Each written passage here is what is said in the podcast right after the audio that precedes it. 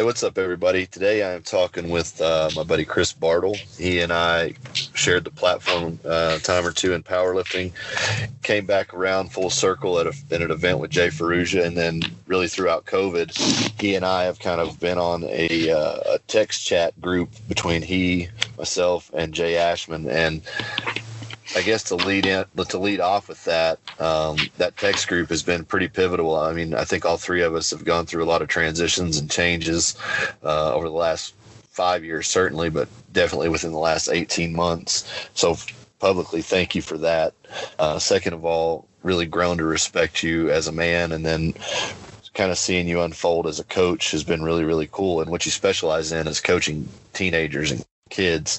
Um, and I think that's an area that really causes my eyebrows to raise quite a bit. Uh, my son is a 13 year old. I'm privy to a lot of conversations with coaches around the country, to with parents around the country, and a lot of people are, are what I think uh, maybe a bit delusional and extremely misinformed about the right way to go about this.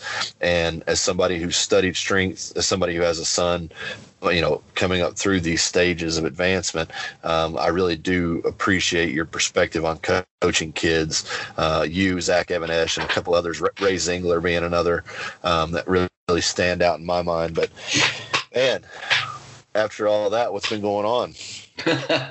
oh, you know, man, just uh, navigating the uh, incredible, insane sports season that we got going up on here in Washington, and navigating all the new COVID regulations and trying to plan. I mean, summer training is already here, so and then in you know in the nine weeks we got another football season. So it's been absolutely insane the past geez, three, four months just up here, just with a constant go, go, go. So uh, it, has been a wild ride, man. And uh, yeah, the, the, the text thread that you and Jay and I have has has been a, a, a definite constant shining light and you know in me and my psychology and allowing me to vent come to you guys for help and just you know just be a guy so I want to yeah. say I want to thank you and thank Jay for uh, being a good sounding board, at least for me, and and you know you guys doing the same on back.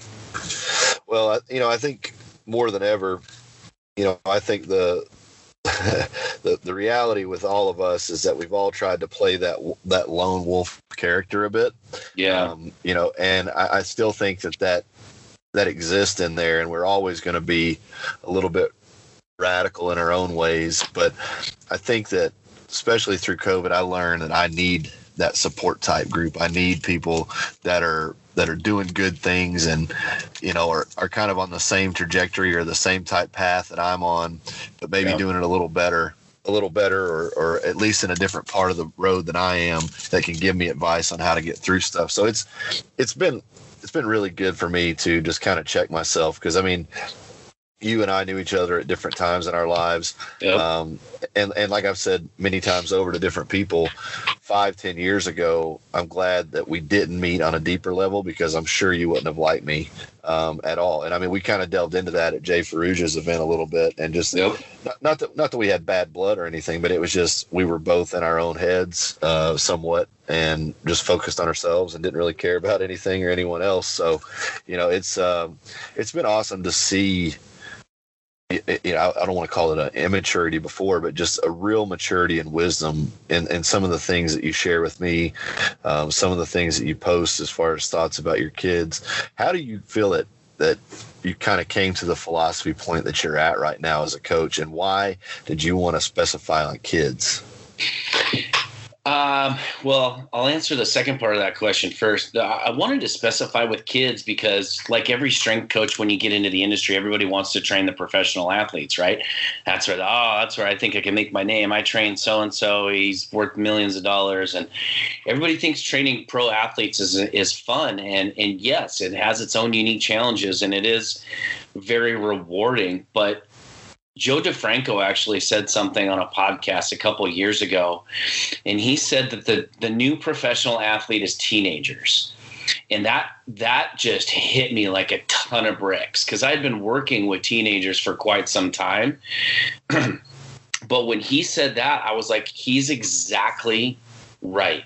There is such a void in high end coaching for teenagers because they can't rely on schools because schools are cutting PE programs. Right. So they're not getting that physical education that you and I had. Um, there's still this old school mentality that if you're a sport coach, regardless of your experience, that means you're the weight room coach and you probably don't know what the hell you're doing. So kids, you know, the injury rate of kids was skyrocketing. Like, I mean, and it still is ballooning like crazy.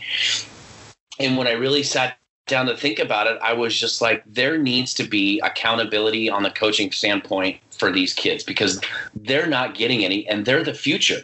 They're the future right. athletes. They're the future adults. They're the future politicians. They're the future parents. So, why are we not putting more focus and attention on their health and well being and their mental status and how they're growing and, and navigating this world that is just absolutely insane right now? And so, once I realized that, and how much fun I had working with kids. Like I love training adults. I still have a couple adult clients, but they've been with me for close to a decade. But working with kids and seeing a kid go from somebody who's terrified of walking into a gym to in my program working up to be a level four athlete which is the hardest program that you can get on is insanely gratifying. Having a girl come in saying that i, I don't want to be big and bulky like i'm shy but then three months later they're crushing deadlifts and they're like my confidence has never been higher. I'm not afraid of anything. Like everything that we're working on is showing me so much about life. Like that just melts my heart. And that became my life goal. Like I want to give kids that feeling and that experience. And and that's when I really just dove into it. Well, I mean, I think it's you know, I know that from somewhat from the sidelines and I know it's very very near and dear to you and I think one of the the things that I admire most is that you had the clarity to define it you know at, at, at an earlier point in your life where it was like this is what I want to go all in on because you know I didn't want to touch it because yeah. of the parents aspect of it. I didn't yeah. want to touch the the kids coaching because I did not want to somewhat like become the psychiatrist for the parents psychology you know for the parents raising these kids you know and trying to help them understand the realities of performance the reality of their kids capabilities versus their expectations and wants and desires um, so okay. I want to jump into these questions a little bit here because these are things that as my son nears this age bracket, he's 13 now. Mm-hmm. I, and I'm looking at all the things that I really enjoy about coaching him versus coaching the average adult. He really is just coming into his own. He's just now becoming excited about the gym.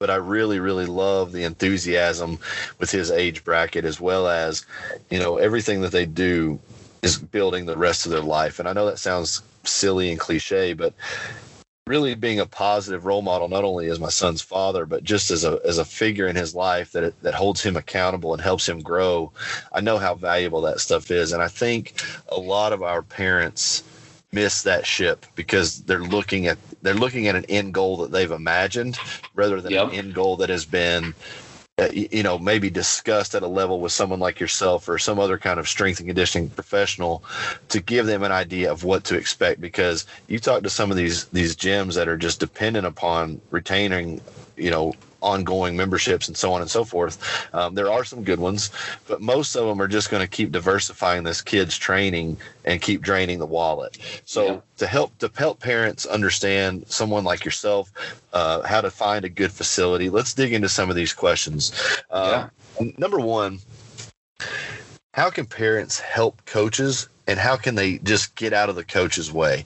Because I think this is something I see a lot of a, of a pushback on is because parents know that you're the coach, trust that you're the coach, but then still try to interject their beliefs or views after the fact or while it's ongoing. That comes down to the ego of the parent honestly. Um, what parents have to understand is people like myself, we're not trying to parent your kid. We're not trying to take the glory of your kid's accomplishments. We're just trying to make sure that they are the strongest, fastest, best athlete that they can be when they get the chance to play. And a lot of parents that are the sideline parents, they're so afraid of relinquishing control to somebody else because they're afraid that now all of a sudden, as the parent, they're not going to get the recognition and the coach will Right. So it's a very important conversation to have with parents to let them know it's like, look, I'm not here to do your job. I'm just here to support you and help train your kid. Like right. there's a there's a big difference there between coaching your kid and being a parent. Sometimes that line can get blurred a little bit, um, especially in the area that I'm at. There's a lot of, for lack of a better terms, very rough home situations where I'm at. So I do have to kind of play a father figure in some aspects, but that's that's not my job. I know right. what my job is. I'm supposed to teach your kid my big threes on nutrition, which is food, hydration, sleep. I got to teach them how to stay safe in the weight room and improve their athletic performance. So once a parent realizes and, and puts their ego aside and they see that that's really my true role, that's when relationships can blossom between myself as the coach and the athlete. But that's really where relationships with the parents can go next level because then you can have open, honest, candid conversations with the parents about the status of their kids. And then elevation goes both ways. The kid elevates but I've also seen the relationships that parents have with their kids elevate and become much deeper and much more affectionate. Yeah, I think that's something that that a lot of parents don't realize is that learning that, you know, there's an outside source such as a coach that is reinforcing a lot or maybe even setting some ground rules that the parents aren't aren't able to set because either they've spoiled the child or anything like that having that reinforcement reinforcement of discipline and, and having that reinforcement of respect away from the parents, I think is is a missed gift that a lot of the parents overlook is that man my kid minds for them. They do what they say over there. Maybe some of this could come home if we would change too. So I think that sometimes the parents have to admit maybe we don't know our kids as well as we think we do. And, and I think anybody that has a teenager can say that. You know, they, they close the door a lot more on their room and they're on their phones with their friends a lot more. So we don't know them as well. But if somebody is a medium that can help us understand our kids better and maybe even course correct our kids in a way that we're not seeing, yeah. I think that that is a an ongoing relationship that every parent should seek. And another part to this question that I wanted to dig into your brain on was a lot of parents that I talk to online um, really say they, they share a lot of frustrations with either, you know, the year round basketball coach or the year round baseball coach, and then the the strength coach as well they feel like they're in a system that they can't get out of because they feel mm-hmm. like it is the best place for their child to be as far as visibility and and performance and winning championships and so what i mean every town or every you know conference has few of these teams that are just high output uh, type teams. So you want your kid to play on the best team. You want your kid to be a valued player. But when it's just not working, how do you guide parents to, to find the, the, the courage or maybe the, you know, the respect for their kid to pull them away and put them in a better situation? I usually let the kid do that, honestly, um, because when it comes to the year-round sports, um, you know, again, it, it, it comes back. I think it comes back to the parents' egos and and why they are doing this. I think a lot of times parents forget about the process of becoming a really good athlete. They just see the end goal and they're going to go do whatever it takes to make sure their kid is the next Tiger Woods. You know, we kind of chatted about this a little bit. I, I, call it the Tiger Woods syndrome. Every parent thinks their kid is going to be the next world's greatest athlete at whatever they are. But mm-hmm. somehow in the past decade, as we've seen these travel teams explode, these, um, these giant uh, weekend long invites explode. Somewhere along the line, parents forgot that kids need to be kids mm-hmm. because they're so hyper focused. Our society is so hyper focused on pro athletes, pro sports being millionaires that they forgot that summer is a, is, is a time for a kid to be a kid. They're yeah. not in they're not in school. They're supposed to go out and stay out late and get in trouble. They're supposed to play in the woods, go to the lakes, float the rivers with their kids, you know, with with their friends. You know what I mean? It's not they're not supposed to go to their 27th volleyball tournament in the last six weeks or another softball tournament four days in 120 degree weather where your pitcher is going to throw 600 pitches over the course of a weekend. There's been a huge disconnect, and I, and I think it just comes back to the parents wanting something something for the kid that maybe the kid doesn't want. I have a yeah. lot of conversations with kids, and they're the biggest thing that they tell me is, "I just want to be a kid." Like, yeah. and it's it's heartbreaking when a, when you see a 14, 15, 16 year old be like, "Yep, I gotta go again for another trip, uh, I, and all my friends are doing this on the Fourth of July, or all my friends are going camping, but I got to do this." But they're so afraid to talk to the parents because they don't want to hurt the parents' feelings. So again, it, it just circles back to the parents' ego. And what is the end goal for them? Is it yeah. do you do you want your teenager to be the greatest teenage athlete in the history of teenage athletes, and then burn out and bonk by the time they get to college? Or are you just doing it because they actually have a genuine love for the game? I think there's a big difference, but parents are just they're de- they're honestly delusional a lot of times, especially when it comes to kids who are good at sports yeah. they they think that they need the exposure they need to go to all these showcases and camps and i've had conversations with professional scouts numerous times over you know working with all the college players that I have, and they all say the same thing. If a kid's good, they don't need to go to a showcase or all of these different tournaments. If a kid's good, no matter where they're at, they're going to be found by somebody. It's it's a guarantee. They don't need to drop all this money to go to a showcase. And yeah. so it's just what is the goal? And how is that going to help the kid? Because if it's not, if it's going to take away from them growing socially as a teenager, I just don't think it's worth it. Well, one of the things that you know it, it's it's become such a problem too. I was talking to a friend of mine, um, and her son plays on a travel team, and they have three kids. And one of the kids is nearing college, so you know the pressure is high. Um, the tournaments are just very, very cutthroat at that level. And then they have a 13 year old and they have an 11 year old. And she was divulging to me, and I mean, don't get me wrong, they they do very well, but her husband uh, played in the major leagues, so he has an interesting perspective on things. And after this past year when COVID was off and the kids actually just got to kind of be kids again a little bit, the, the tournament count was down. She mm-hmm. said prior to COVID, the summer before they spent over over twenty five thousand dollars, nearly thirty thousand dollars between equipments, fees, uh, coaching, travel, all that kind of stuff for three kids to, to play ball.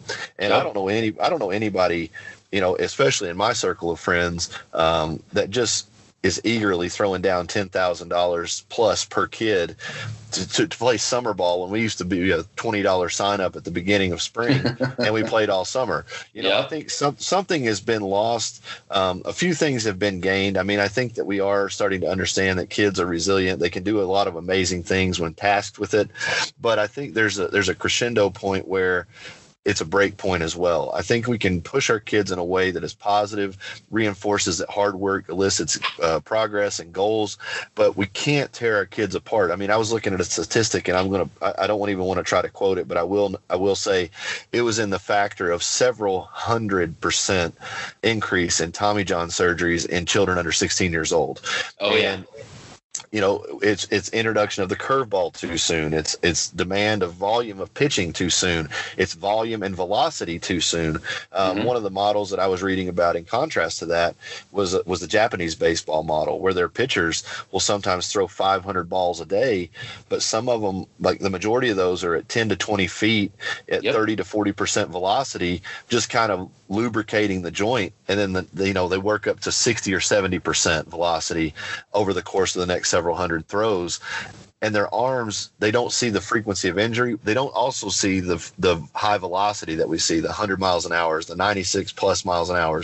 They'll have the freaks over there that do that too. But the majority of their pitchers remind me of Maddux that yeah. that low 80 to, to low 90 you've got that that sweet spot where you're not and and you and I know it too. Like we could sit out here and throw a football or baseball for an hour, and then the one time that you break off a 60 yard sprint and I throw it for everything I'm worth, the shoulder feels a little different.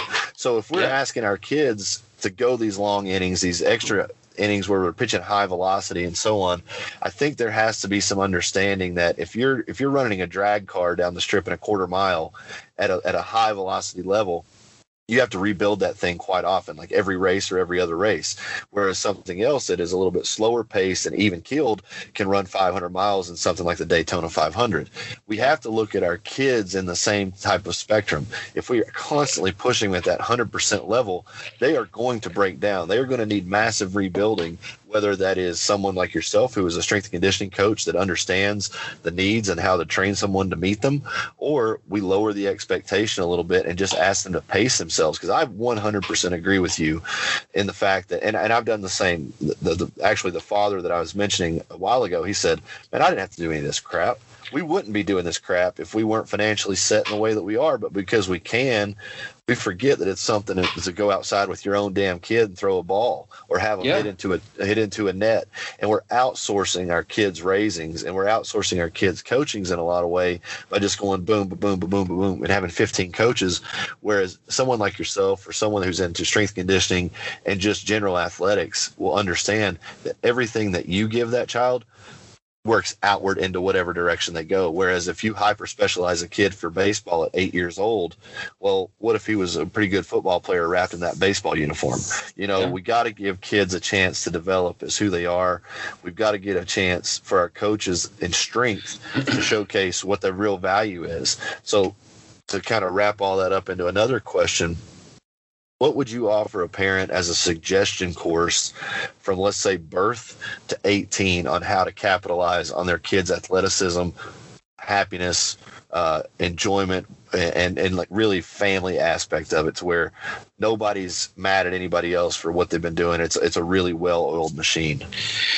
I would just uh, tell that parent to make sure to expose your kid to as many different athletic stimulus as possible um, you know, I look back at my brother and I's childhood a lot when I'm when I get asked this question because our our lives didn't revolve around a sport. It revolved around uh, one specific sport. It revolved around the season. So it was like we always knew when football came, it was fall.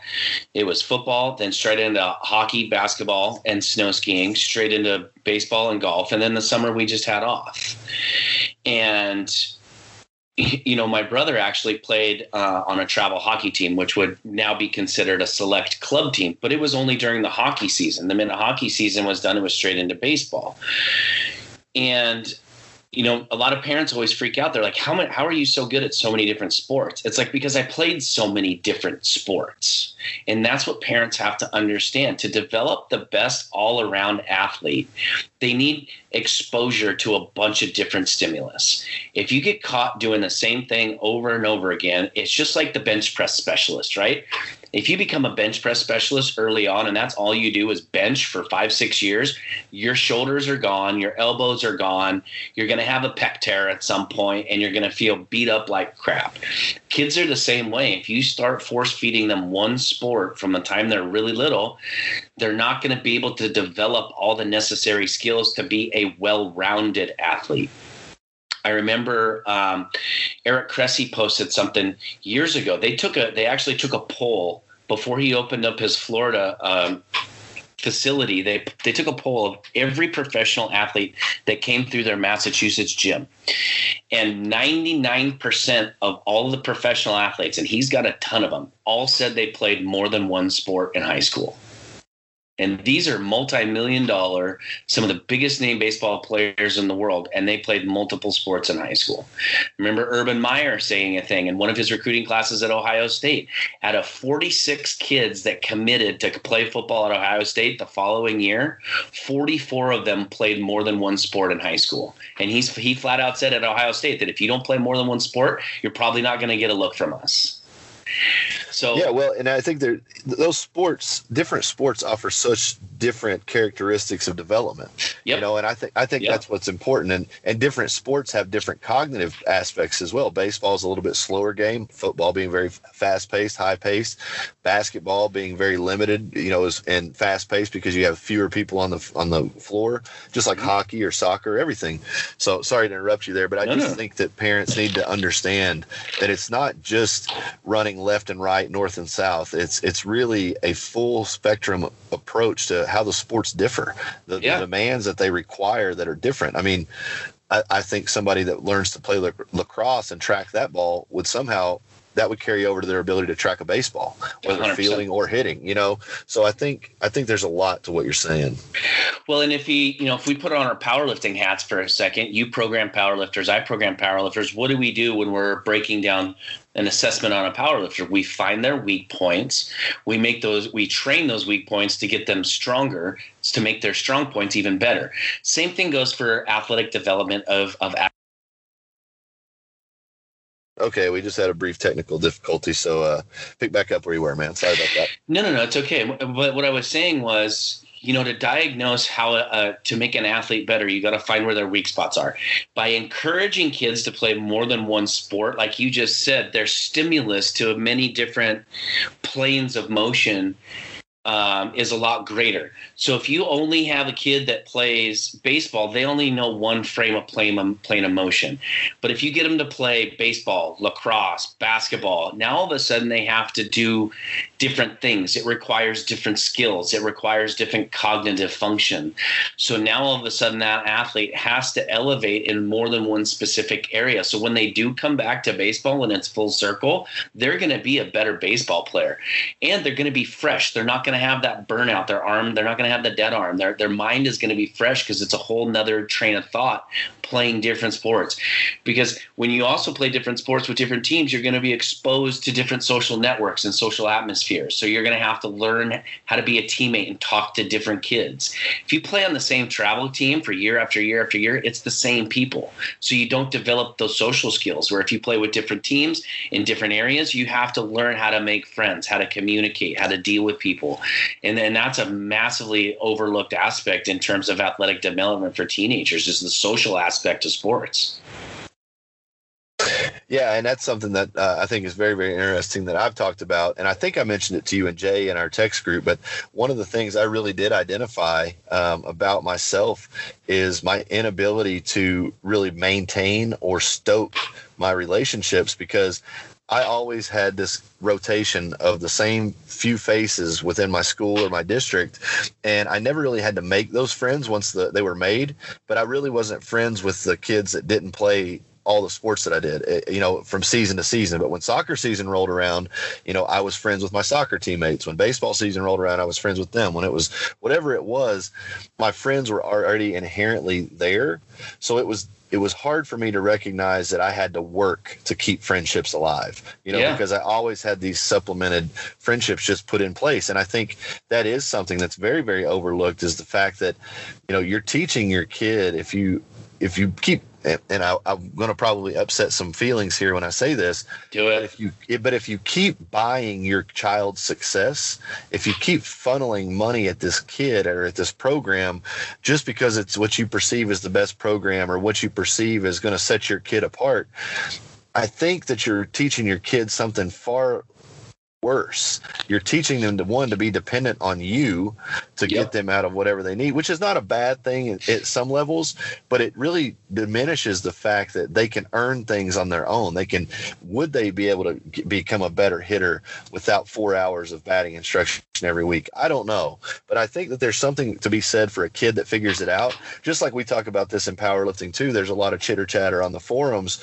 uh, or it used to be talking about, you know, how coaching or online coaching was ruining a lot of the aspect of powerlifting because the, the days that you and I were coming up, you know, the gyms at the end of the door were pretty secretive. Like they didn't want that information necessarily getting out. A lot of the stuff that we learned and really failed at was trial trial by fire stuff that people had already done years and years before us. But we had to do it ourselves. We had to learn the hard way. We had to figure this stuff out.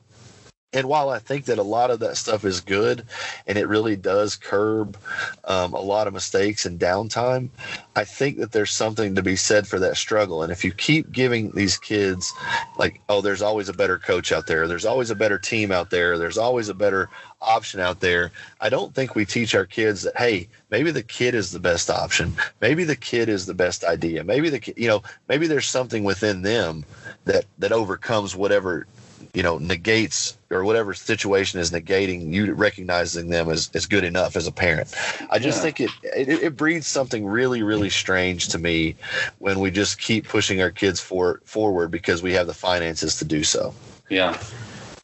Yeah. Well, a lot of it too comes down to this whole mentality of win at all costs. Like, yeah, I know parents that'll put a kid on a team, a travel team one season, and, and that team loses three or four games and doesn't make this world renowned tournament. So they pull them off and they go to another team the next season, and then another team and another team, and they never teach the kid how to lose.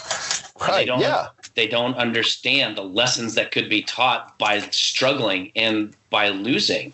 I mean, when I was growing up, I was blessed. We, we played on a, I played on a lot of really good teams, but and it wasn't because I, I was on travel teams. No, it's just they they did it by regions, right? They broke the city up into quadrants, and you got who you got. And I was just blessed enough to be able to play with a bunch of really good kids all the way. But we also lost a lot of games as well and it taught a lot of hard lessons. And that is taken away from kids a lot of times because they don't they're not taught how to lose. They're not how to, taught how to overcome adversity because they know that if they're on a crappy travel team mom and dad are just going to spend more money next year to put them on a better team because they don't want their kid to have the feeling of losing.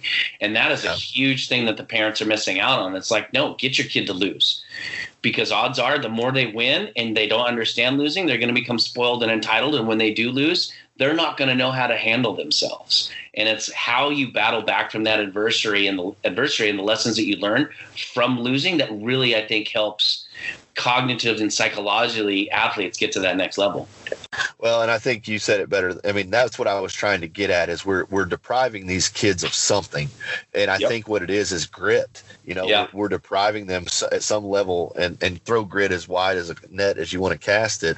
But I think you know when you get into hard situations or you get into tough situations or situations where you're you know you're going to cross that moral line. I think if we let kids figure things out and understand that there's penalties sometimes, maybe they don't get in the car with their drunk friend yeah. Maybe they don't do these things because they know there's a consequence for every action. And um, yeah, I, I, think you said that really, really well, man. But to touch one more little aspect on, um, you know, kind of a progression from birth to 18. I think I've, I've talked about this a few times, but it's worth reiterating. I think as soon as a child is born, you know, between zero and one years old, definitely to two years old, I think getting them in some kind of pool activity with with the parents um, is really really good. Getting early body awareness, learning to to kind of save themselves, quote unquote. Mm-hmm. Um, I got a funny ways. story about that. and then, at, you know, at maybe three or four years old, progressing to something like gymnastics.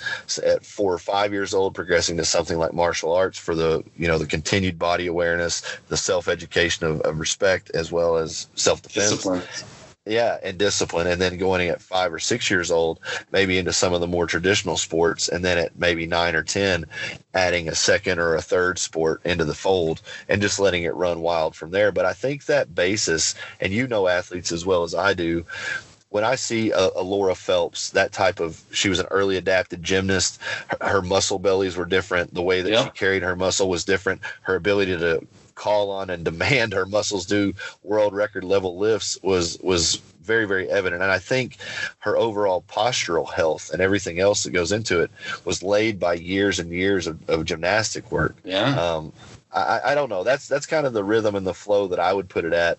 But I would also encourage parents to not really start deeming your child a, a separate talent until they're about 14 or 15 because yep. what i see i see a lot of times is you see the 11 year old that's six feet tall that's going to be six foot two yeah. You know, whereas you have a 14 year old that's five foot eight and he's developed incredible skills. And then over the course of the next few summers, by the time he's 17, he's six two or six three with even better skills. Whereas the yeah. kid that was six foot tall at 11 years old was just standing there with his hands straight up and down, being a, being a tall tree, putting in layups all the time. You know, I think yeah. there's something to be said at, at 15 maybe maybe even there's a kid at 16 that shoots up or something maybe even later.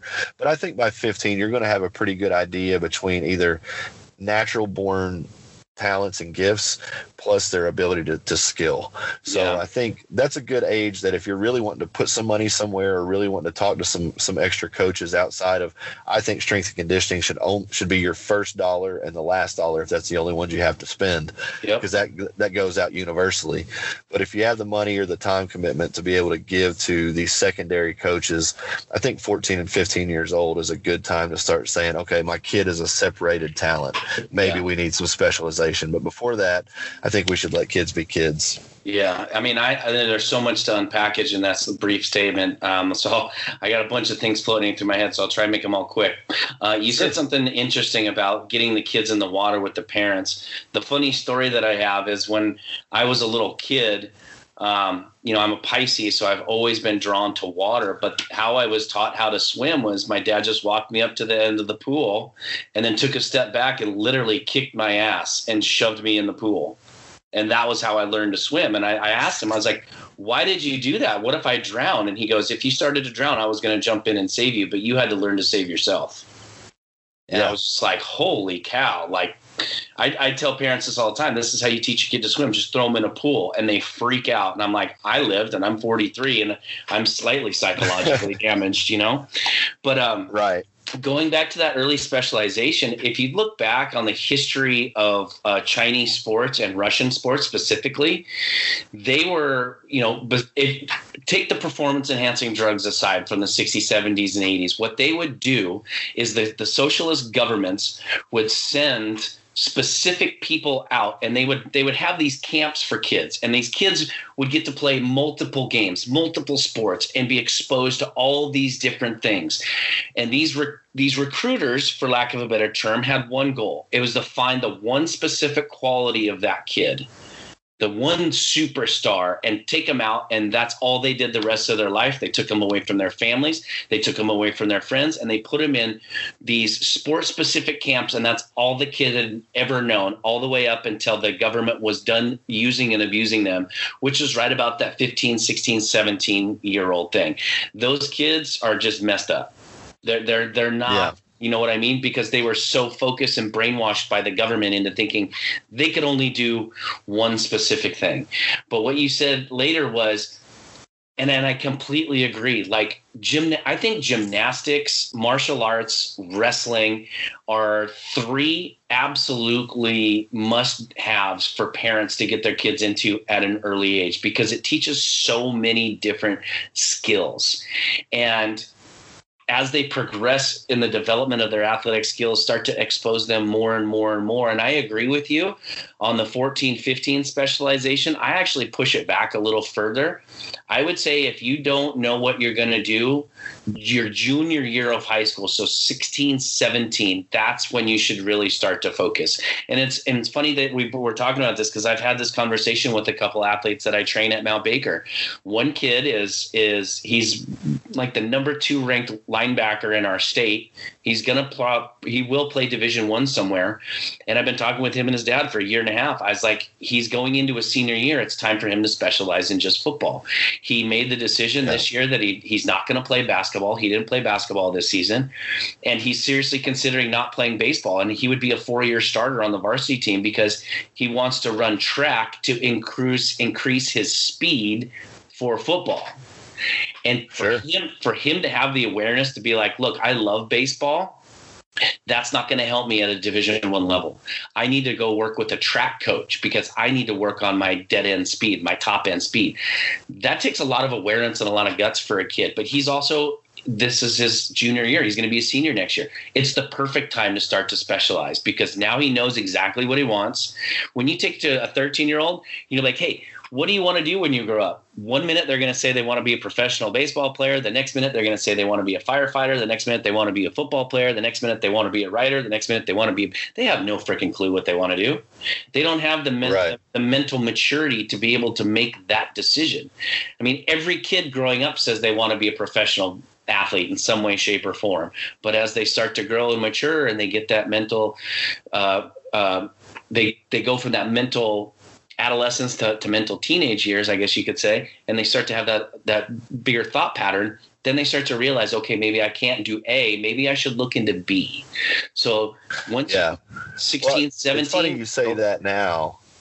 I think that's funny that you say 16, 17 because in my own life, that's what I look at as probably that was when I made that decision. I didn't play basketball um, my junior year of, of high school because I had specialized in soccer. I realized that I had some really, really high talents in soccer. I had some abilities to look at playing uh, collegiate soccer, and um, it wasn't even a tough decision at that point and i was 16 years old. Like i and i loved basketball more than i did soccer at the root of it all but I knew my opportunities were limited in basketball if I wanted to play collegiate. Yep. So yeah, I would probably bump it up definitely 15 just based on the fact that looking at my own life it was the 16 17 you saying 16 17 and, and looking at where my son is at 13 almost 14 i just don't think he has the capacity yet. And, I, and he's really starting to blossom as an athlete. I would categorize him as a good athlete. He's not the the fastest kid. He's not the kid that's picking up the the weird shaped rocks that are super super heavy that no other kid can right off the bat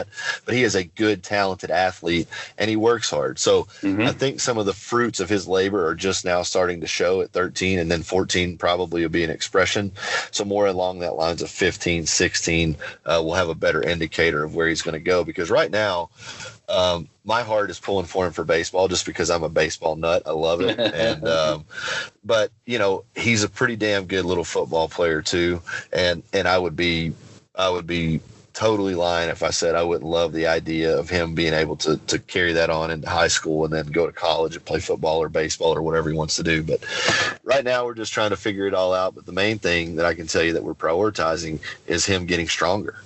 Yeah, it, it doesn't matter um, what what he can do necessarily in the gym right now as much as can he do the things that he's required to do by me well you know, yeah. I'm not worried about a 400 pound squat. He's 13 years old. It'll come. Um, I'm worried about a 225 pound squat for reps that look the way that a 225 pound squat for reps for a 13 year old should look, and mm-hmm. just building out slowly. Um, that, that brings me to my next question. What do you think parents over expect of their kids? And um, sorry, the, sorry, the biggest overlooked factors by youth coaches and what should they what do they think they can get out of kids that they can't? And what do they think that they can get out of kids that they're not looking for?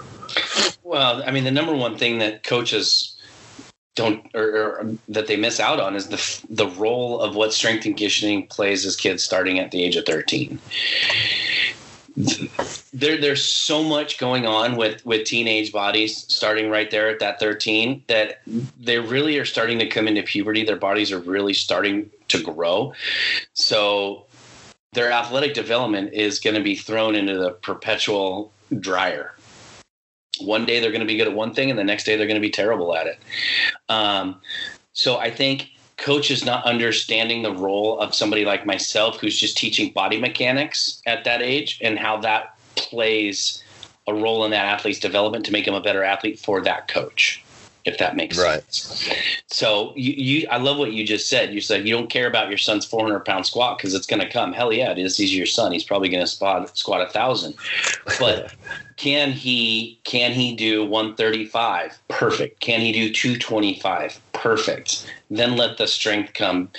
And then that's the other thing that coaches don't understand. They think that if you have a strength and conditioning coach, all's we're focused on is one rep maxes. And it that couldn't be further from the truth. Do we strength train? Yes, absolutely. But good coaches will prioritize movement quality over movement quantity. So we're going to take people, we want them to move better. We want them to move better under load. So, you know, the definition of I, I always say this as a couple different ways. Mobility is your ability to get your body in and out of positions. Athleticism is mobility explosively. Can you get in and out of positions explosively? And that's really what a strength coach should be doing with 13 14 year olds. It, it, don't matter what you're putting on the bar. You know a bar has to be earned to be put on your back especially in, in my program. Like you have to earn that right, but you have to earn it through basic body weight movements, body mechanics. Can you move fluidly? Can you get in and out of positions? Can you show that you can hold certain body postures with load for a certain amount of time, just like you would in sports? You know, let's break down some positions. Offensive linemen are basically doing an isometric squat from anywhere from three to 15 seconds. Baseball players, they're doing an isometric squat. As the, the minute the pitcher starts to throw the ball, they're in an athletic squatting position, especially on the infield. Look at catchers. Catchers have to spend three hours in a squat position. So if they're not able to get in and out of those positions, they're not going to be good at that. And that's really what a role of a strength coach is these days and how it helps benefit the coach. And I don't think coaches understand that. Yeah, yeah. I mean, I think that a lot of coaches. I mean, that was one of the things. You know, not to pat myself on the back is saying that this is the most effective thing in the world, but one of the thing um, that I really like to do with my linemen when I'm working with them. I mean, we know we all know a coach. I was coached by coaches that I love and respect that had us run gassers, mm-hmm. 100 yard sprints. You know, it didn't bother me because I wasn't a big guy, but you'd see the linemen, they hated it. They despised the coach over it. So I wanted to think of a different way to work the guys in, in, in their wheelhouse in a way that was competitive as well as fun for them.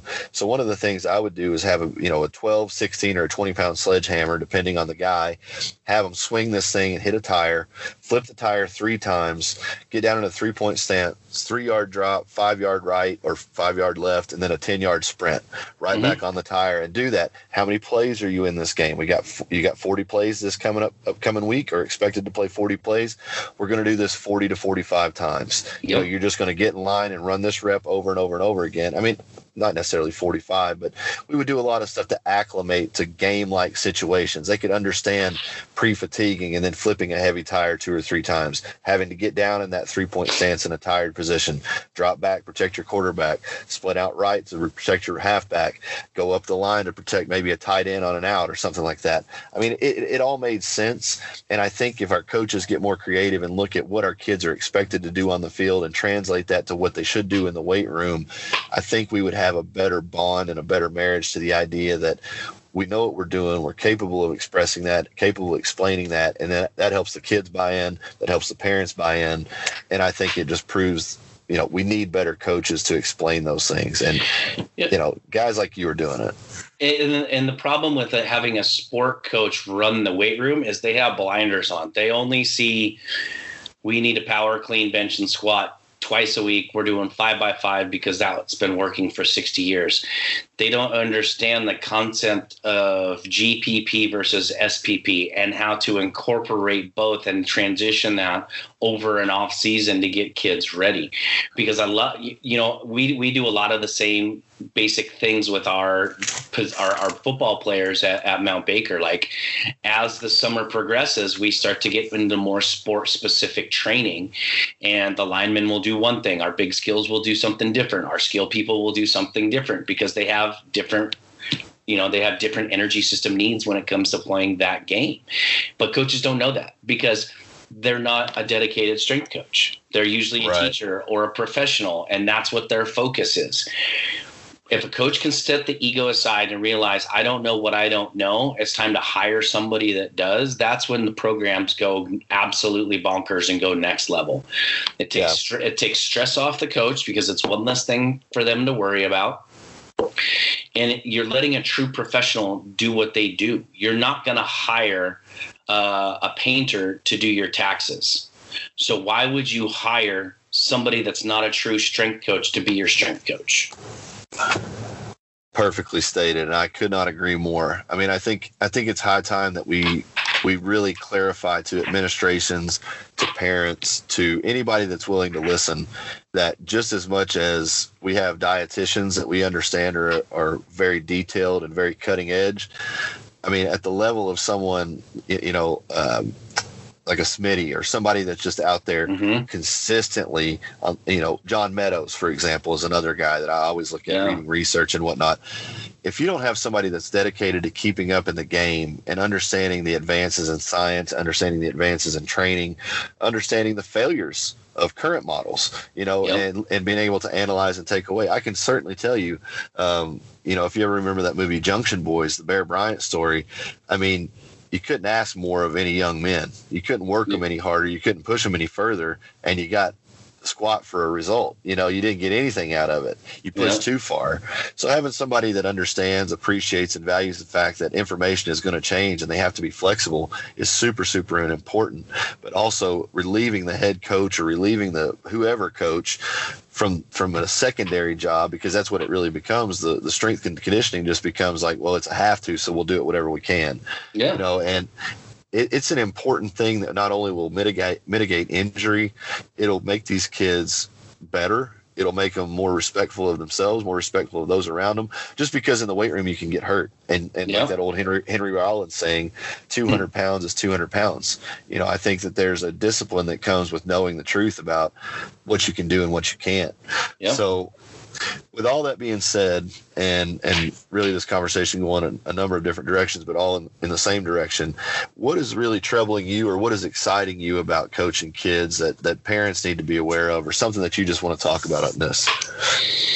Um, man, that's a tough question. I think the thing that that just fires me up about going to work every day is the fact that my kids love coming into the weight room. That um, I stepped into uh, a situation where the weight room was viewed as more mandatory instead of voluntary, and that I've created a culture uh, that isn't focused on numbers; it's focused on progression. But that the kids are excited, like for for example for the summer you know we're only we're doing three three sessions a day. We only get 25 kids a session. And i did something a little different this year. I made everybody they had to send me an email on a certain day saying what time they wanted. I had one group fill up in three hours and i got emails at 1201 1202 1205 am so kids are that excited about wanting to come in to the weight room that they're figuring out technology to send delayed emails just because they want to be there to experience what it, what is happening. Mm-hmm. So when when when parents see that their kids get excited, I think parents just need to encourage that and embrace it. Just like, look, the weight room is going to be a good thing for the kid. Let them do it. Let them grow. Encourage them to do it. Let me worry about the fine, minute details of sets, reps, and uh, movement selection. You just worry about keeping food on the table for your kid. Absolutely, and that's and that's it. And you know something to say on that same front: encourage your kids in that department. I mean, my son is a product of of, of a busy lifestyle, and and every mm-hmm. failure that I've ever been as a man. He's a kid that ate chicken nuggets as a kid. He's a kid that had I had you know had bags of chips and whatever. I'm not I'm not perfect, but as I've gotten more serious about my health and I, as I've gotten more stable in my life and made better choices for me and myself, I mean, my family and everybody around me, um, the cool thing is he has latched on to the fact that you know i'm always experimenting in the kitchen. And i told him this last go around when he started training with me was like look let's do this all on the level. Like we don't have to set the world on fire. You don't have to be super strong. We just want to start over build a base and make everything cohesive. So i said give me two weeks where you do every every training exactly how i say it eat exactly what i tell you to do and then we'll go from there. And now you know we're rolling along and he's getting the progress. He's seeing the effects in his body change. He's seeing the way that his clothes fit a little bit different. He's mm-hmm. noticing that his his bicep has a little peak to it. So guess who is holding me accountable at dinner? You know, like yeah, hey, man, you know we're running late. Let's just swing through here. He's like, Dad, we can get home, we can do this. I mean, it happened today. That exact same situation happened today. So I think it's very, very good for the parent and the child if they can make it an enjoyable process. Like I said, get outside and don't just outsource your kids pitching to somebody else. Throw in the yard with them. Get invested in talking to a strength coach that understands how to make them stronger in all walks of life, not just in one specific direction. Invest in every aspect of making your kid better and and be accountable to those same things that you're asking. I mean, what better thing for parents that you know, we talk about the kids are the problem, the kids are the problem. Well, kids are just moldable clay and and we're the potter yeah. you know we need yeah. to we need to take some responsibility as parents if we ask them to jump high we need to jump high with them so i, I think uh, man i just want to say thank you for taking the time to do this first and foremost but second of all um, we shared some pretty some pretty heavy things at Ferruggia's stuff but it's mm-hmm. it's just been a pleasure to watch you from afar and then to come full circle into that that group and really just see how you've grown, changed, and, and pushed your life forward. And if nothing else, you know, if, if people don't appreciate what you said about the coaching, you're living what you're preaching. And I, I think that's such a valuable thing, man. And I thank you so much for, for being on here today. Oh man, thanks, dude. I've, uh, I've been wanting to have this conversation with you for a long time, man. And yeah, you know, the breakthrough that you and I had at, uh, at Ferruggia's was, was amazing, you know, and, and I consider you to be you know one of my best friends now and it's just been great to see your evolution and i'm glad to uh, i'm glad to call you my friend brother, tell people where they can find you. Um, you got some writings going up. I hope up on uh, maybe Elite FTS at some point. I, am hoping to get some stuff rolling somewhere, but right now uh, you can find me on Instagram at Bartl Strong. That's B as in boy, A R T L Strong. It's pretty much where I do most of my stuff uh, right now. But um, I got a bunch of stuff in the mix. If I can plug real quick, I'm going to be doing a, a weekly live stream of local Whatcom County football games starting this fall, where we're going to be highlighting a different athlete every week, and there that athlete's going to come onto my podcast. Um, I have an EAD podcast launching here in about six or seven weeks. I got a book coming out probably by the end of the summer that, that discusses the program I have rolling at Mount Baker High School. I got a new website. I mean, I got a bunch of stuff that are just white hot that just need to be finished, and uh, then the world is mine. well, good man. I'm proud of you, and uh, I'll make sure Thank I you. share everything that you got going. Thank awesome. you guys so much for listening. As always, if you like it, share it, and if you like it, give us five stars. If not, shoot me an email at brandonlilly3 at yahoo.com. I'm always up for discussion. Thank you very much. Have an awesome day. Thanks, brother. Thank you.